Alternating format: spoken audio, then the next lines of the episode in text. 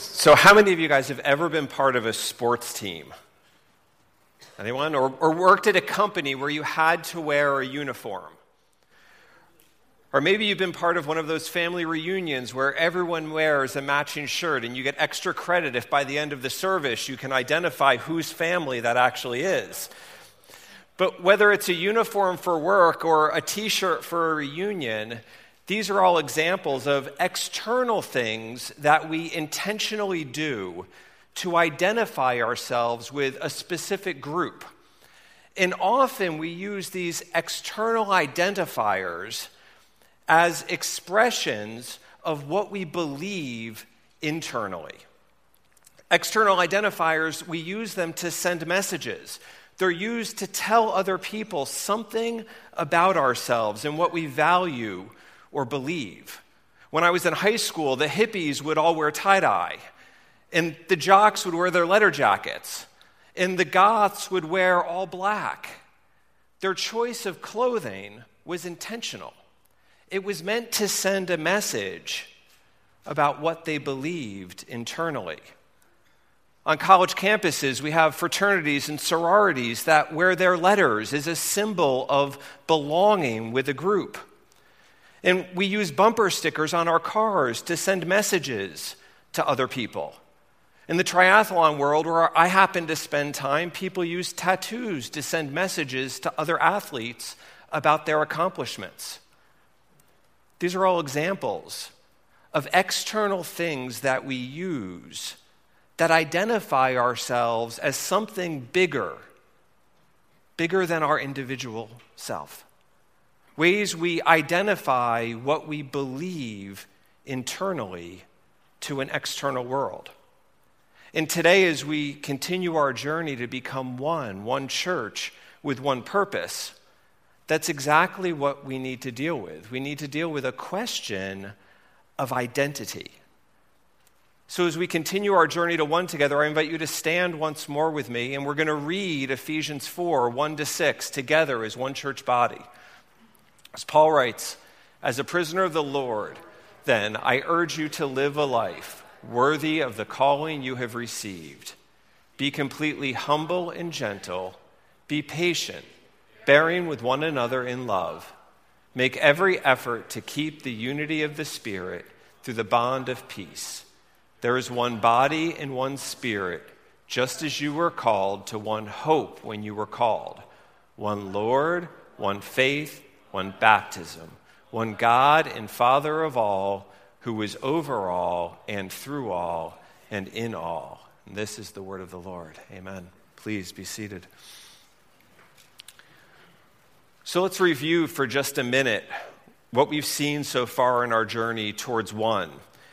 And what we've seen is that if we're going to maintain the unity of the Spirit through the bond of peace, as the apostles called us to, if we're going to become one church with one purpose, then we must understand the what and the why, the how and the reason, the who and what our response is. And what we've seen so far is that what we must do is be completely humble and gentle and patient and loving with one another and with the community that's around us. And why we should do this is because we're part of one body. How do we actually do it? Well, we do it through the power of the Holy Spirit who is within us. And the reason we can do this is because of our one hope in the future glory we will have when Christ returns. And who makes it possible? Our one Lord, Jesus Christ. And what's our response to the work of Christ on our behalf on the cross? Our response is to put our one faith in Him and Him alone. Our one faith or our justifying faith in the person of Christ, which is our conviction that God exists that He is the creator and the ruler of all things. It's our conviction that our relationship with God was broken by our sin, and that God alone is the provider of eternal salvation through Christ.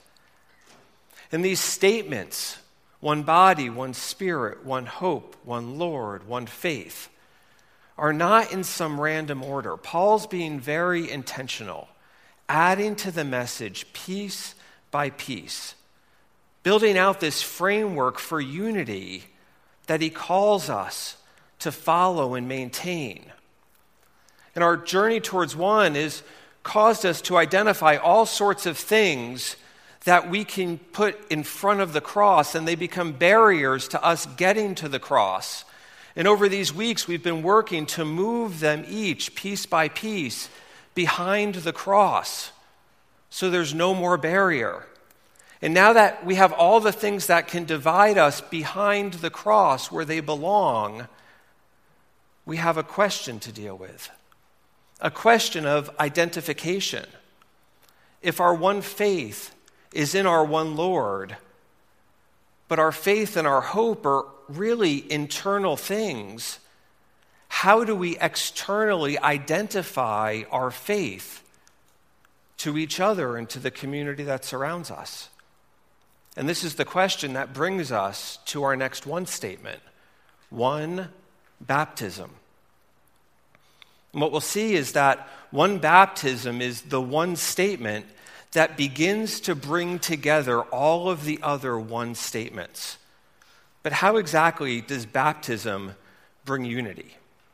Because if we're honest, baptism is historically a pretty divisive topic. And yet, here it is in this list of declarative things that the Apostle Paul says should bring unity to us as a church. So, as a first step, let's take a look at what our statement of faith actually says about this topic. And our beliefs about baptism are part of our overall belief and theology about the church. I'm just going to read the second part of the statement that deals with baptism. The Lord Jesus mandated two ordinances baptism and the Lord's Supper, which visibly and tangibly express the gospel. Though they are not the means of salvation, when celebrated by the church in genuine faith, these ordinances confirm and nourish the believer. And what we see is that Christ has given the church these two ordinances that are to be practiced by believers baptism, which we dove in depth into last week. Not, sorry, the Lord's Supper, which we dove in depth to last week, and baptism, which we want to deal with today. We want to deal with the significance of baptism, but even more importantly, the significance of our one baptism. And so the first thing we see is that these ordinances are mandated by Christ, and they were mandated by him in his, what we would call the Great Commission in Matthew 28 19, when he says, Therefore, go and make disciples of all nations, baptizing them in the name of the Father, and of the Son, and of the Holy Spirit. And the second thing that we see is that baptism is an expression of the gospel but it is not a means of salvation. There is no regenerating power in the act of baptism. And this actually divides us from Catholics and many other denominations, which believe that the act of baptism itself has power to forgive sins. But unlike communion, which we practice regularly together as a church body, baptism is something that each believer is called to do once, a single time and while we don't believe baptism is a requirement or a rite of faith, because this would contradict our one faith in the work of Christ alone, in the early church, the pattern is clear. It was both the custom and the practice of the church then, as it should be now, that believers, as soon as possible after expressing their faith in Christ, should be baptized to publicly proclaim that. Football season's over. You guys have some extra time this afternoon. So I encourage you, read through the book of Acts and see the pattern that repeats over and over from Pentecost to Philip to the Ethiopian eunuch to Paul's conversion to Lydia's conversion to the Philippian jailer and the Corinthian synagogue leader. They express their faith in Christ, and the next thing they do is they are baptized. So, baptism is a symbol of faith, but it is not a means of faith. It's a command or it's an ordinance. It was the pattern, but it's not a requirement. But what about the mode or the method of baptism? Sprinkle, pour, dunk? The statement of faith is actually silent on that. But as a church, we are not silent on that. We have a distinctive practice about the mode of baptism. It says Bethlehem Church baptizes by immersion individuals who confess Jesus Christ is their Lord and Savior. We've added a distinctive practice regarding the mode. It's my personal theological view that this, in fact, is the greatest symbolism of Christ's death, burial, and resurrection. The greatest symbolism of that is found in baptism by immersion, which is what we practice here at Bethlehem. It's a distinctive, but you could also say it is divisive. Because baptism by immersion is a conviction.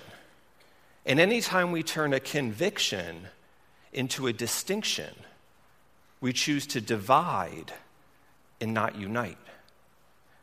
And so now we're back to the original question How exactly does one baptism bring unity when baptism historically, including how we practice it as a church, is a divisive topic. What we have to recognize is that when we quarrel over methods and meanings of baptism, we risk missing the primary principle of unity that the Apostle Paul is trying to get us to understand through one baptism. Our baptism is a public declaration of our union with Christ in his death, burial, and resurrection. Baptism is a physical representation of the spiritual regeneration and cleansing that an individual undergoes internally when they first express their faith in Christ alone as their Savior. One faith in one Lord. But it's not the act or the method of the act that's important because we've already said that the act has no power whatsoever. Instead, one baptism is about what the act represents and signif- signifies. It's about what the act proclaims to the church and to the world around us. It's about the heart and the intention behind the act. Because baptism doesn't make you a Christian any more than wearing a ring makes you married. The act itself does not achieve anything, but that doesn't mean it's not important. Because it signifies something, it represents something critical. And what baptism signifies is what helps bring unity to the church. So, what does one baptism represent and signify? Let's dig just a little bit deeper than the typical answer of washing away of sins, which is certainly true, but it's not enough to create unity. So let's go back to Christ's Great Commission. It says, Therefore, go and make disciples of all nations, baptizing them in the name of the Father and of the Son and of the Holy Spirit. And that word in is the Greek word eis, which means into or unto or towards something else. And so if you were to build it out, you would say, baptize them into the name of the Father and of the Son, of the Holy Spirit. Baptize them towards Christ. Baptize them into the realm of Christ. Baptize them into the influence of Christ. But what does it mean to be baptized into Christ, baptized into the realm or influence of Christ? Well, to help us understand that concept, let's go back in time even further. Let's go back to the year 1926 BC, when God makes his promise to Abram. He calls him out of Haran and he says, I will make you into a great nation. That takes 215 years, four generations and it's gone from one person to 70 people. In Genesis 46, we see that those 70 people in 1711 BC went down to Egypt to escape a famine that had taken over the land of Canaan. 70 people. It's a big family. They probably would have looked cute in those reunion t shirts. But it's not a nation. But while they're in Egypt, they flourish. but they also become slaves. They're an oppressed people, but they are a growing people. They are numerous, but they are not yet a nation. They were no more a nation than you would have considered the slaves in America a nation in the early 1800s. But then, 430 years after God makes his promise to Abram, after he calls him and says, I will make you into a nation, he steps back in and he rescues his people from slavery and he brings them out, over a million people, out of Egypt through the Red Sea and what the Bible calls the Exodus. And Paul recounts the story to the Corinthians in 1 Corinthians chapter 10, where he writes, For I do not want you to be ignorant of the fact, brothers and sisters, that our ancestors were all under the cloud and that they all passed through the sea. They were all baptized into Moses in the cloud and in the sea. They all ate the same spiritual food and drank the same spiritual drink, for they drank from the spiritual rock that accompanied them, and that rock was Christ.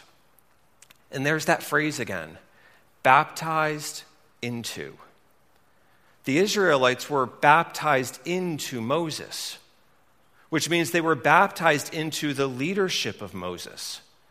They were baptized into a new nation. As they walked through the Red Sea, they were separated from Egypt.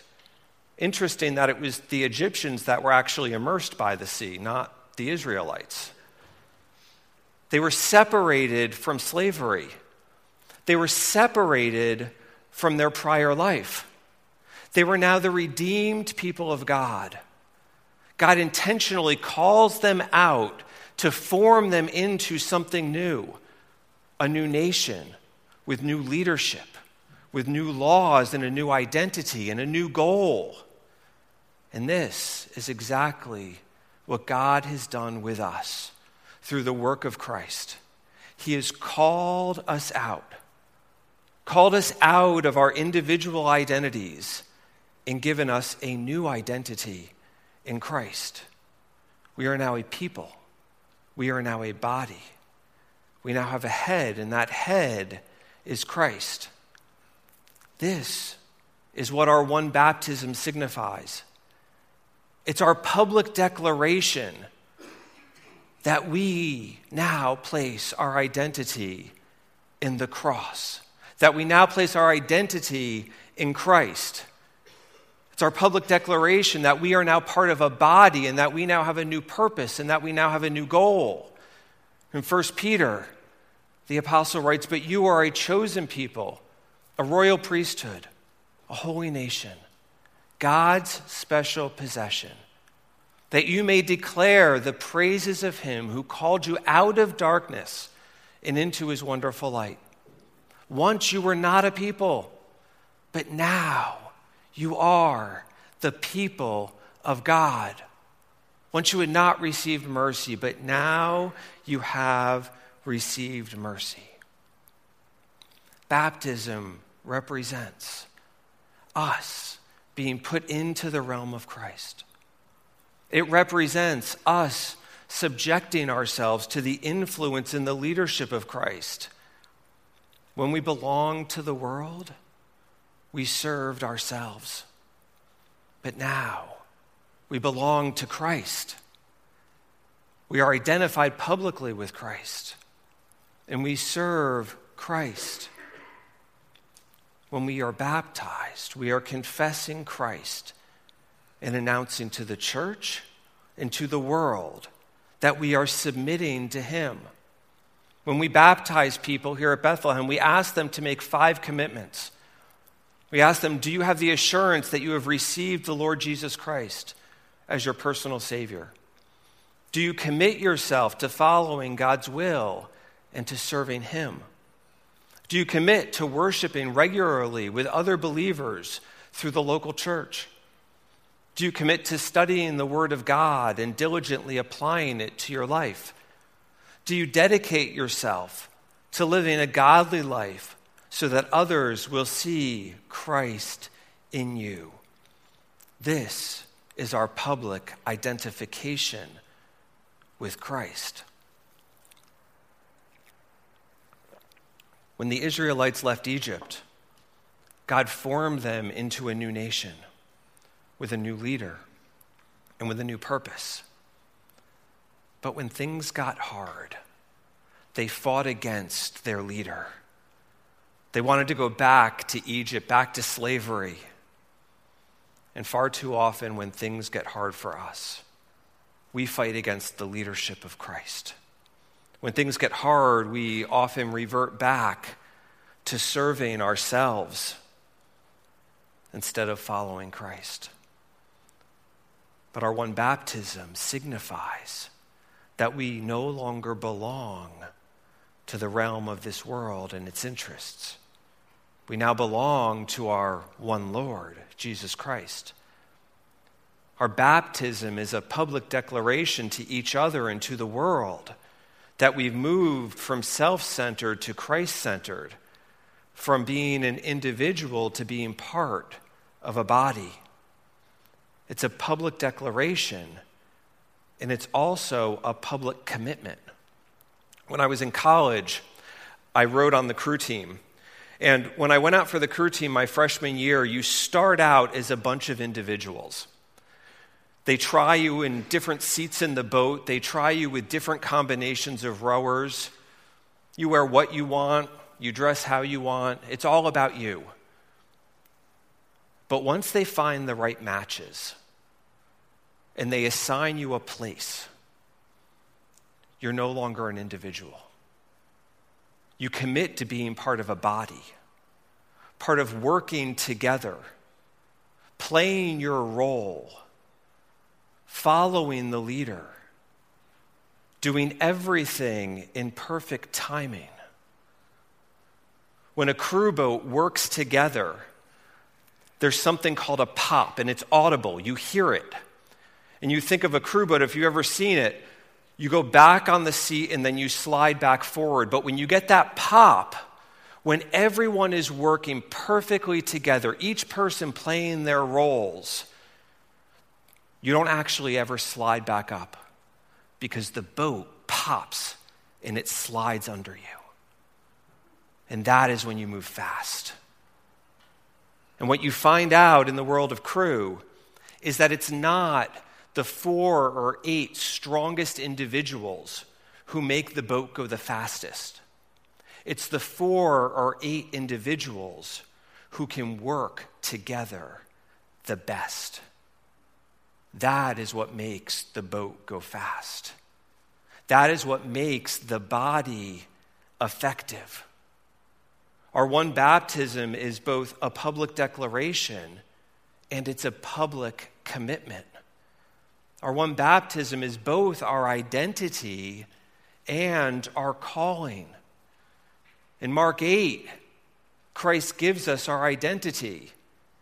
Then he called the crowd to him along with his disciples, and he said, Whoever wants to be my disciple must deny themselves and take up their cross and follow me. For whoever wants to save their life will lose it, but whoever loses their life for me and for the gospel will save it. What good is it for someone to gain the whole world yet forfeit their soul? Or what can anyone give in exchange for their soul? If anyone is ashamed of me and my words in this adulterous and sinful generation, the Son of Man will be ashamed of them when he comes in his Father's glory with the holy angels. Our one baptism is a public declaration of our identity in the cross, but it's also our calling. Therefore, go and make disciples of all nations baptizing them in the name of the Father and of the Son and of the Holy Spirit, and teaching them to obey everything I have commanded. We've been baptized, and we are called to baptize. We have a role to play. We must take Christ to others so that they can also identify with Christ. And we must live lives that are consistent with our calling because our culture will look for the inconsistencies. If we say we are Christians, then are we living like Christ is our one Lord? It has to be more than what we say. In 1 Corinthians, Paul writes, just as a body, through one, though one has many parts, but all its many parts form one body, so it is with Christ, for we were all baptized by one Spirit to form one body. We were baptized into one body. Before we were individuals, every one of us exercising our own will, every one of us self centered and selfish. But now we are baptized into a new realm. Now we are baptized into Christ. Now we have a new body and we have a new head and we have a new purpose. Now we have given ourselves up to follow Him.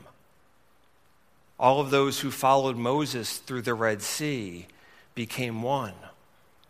And all of those who follow Christ become one. It's human nature to continually divide. We divide over all sorts of things.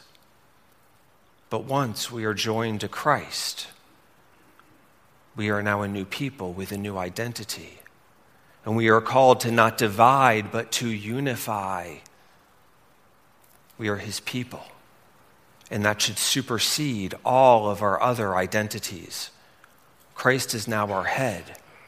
And our one baptism is a public proclamation of that. It's like joining the army. I've never been in the army, but I know many people who have. And when you join the army and you go to boot camp, they very intentionally strip you of everything that would identify you as an individual. And they build you into one body with one purpose. Still individuals with individual capabilities that are brought to the table, but you are unified with a purpose. So, what identifies us as followers of Christ? What marks us as those who have placed our one faith in our one Lord? What are the external identifiers of what has happened internally in our lives? To answer that question, we actually need to work backwards through our verse. Our baptism is a public declaration of our response of one faith. And our response of one faith is in our one Lord. And that is the reason we can have one hope. And when we do that, we are given a spirit who will form us into one body. And he calls us to be completely humble and gentle and patient and loving. It is those actions that identify us. And what we see is we work all the way back to the beginning of the verse to what we must do. And these are the external identifiers that make known what the work of Christ has internally done in our lives. Have you been baptized? Have you publicly identified yourself with Christ? If so, then the external markers of that should be humility and gentleness and patience and love. If the cross is our primary identity, then it should influence all of our other identities. This is why the order is so important, because the cross must become the lens through which we understand everything else in our lives. We're no longer parents and coaches and teachers and workers and bosses and neighbors and athletes and students and, oh, by the way, Christians. No. We are Christian parents and we are Christian coaches. We are Christian teachers and we are Christian workers. We are Christian bosses and we are Christian neighbors. We are Christian athletes and we are Christian students. Our identity in Christ should reorient the way that we look at the rest of life. It should reorient the way that we engage in every other aspect of our life. This is what happens when the cross becomes the lens through which we look at everything. It changes our perspective. It changes our behavior. It changes our actions and our interactions because of our one faith in our one Lord. We have one hope. And we can live as people who have hope and not people who are full of fear. And we are surrounded by a culture and a country who are full of fear.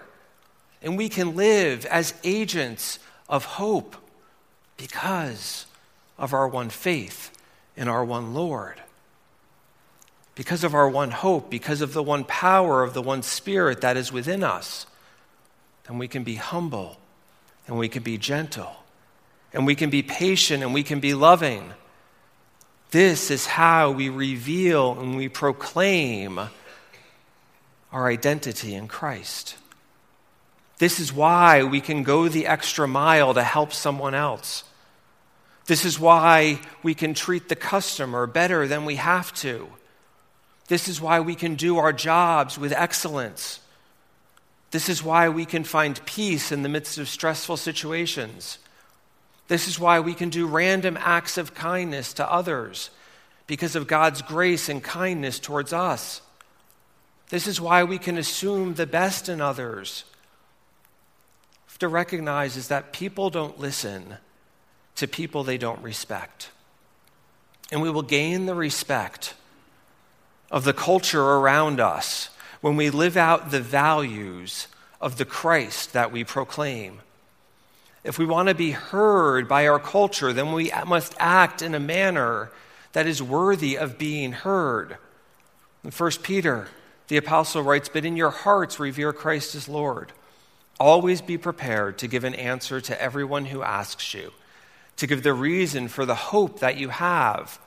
But do this with gentleness and respect, keeping a clear conscience, so that those who speak maliciously against your good behavior in Christ may be ashamed of their slander. This is our one baptism. This is how we identify ourselves with our one Lord. This is how we maintain the unity of the body and this is how we will reach our community with the grace and the truth of Jesus Christ. Let's pray. Heavenly Father, you are so gracious to us, gracious beyond what we deserve. We thank you for Christ. We thank you for his work on the cross. We pray that we would not be ashamed, that we would not be ashamed to proclaim publicly what Christ has done for us, and that we would do that with gentleness and love, always pointing people towards you, and that you would use that to build your kingdom. In Jesus' name, amen.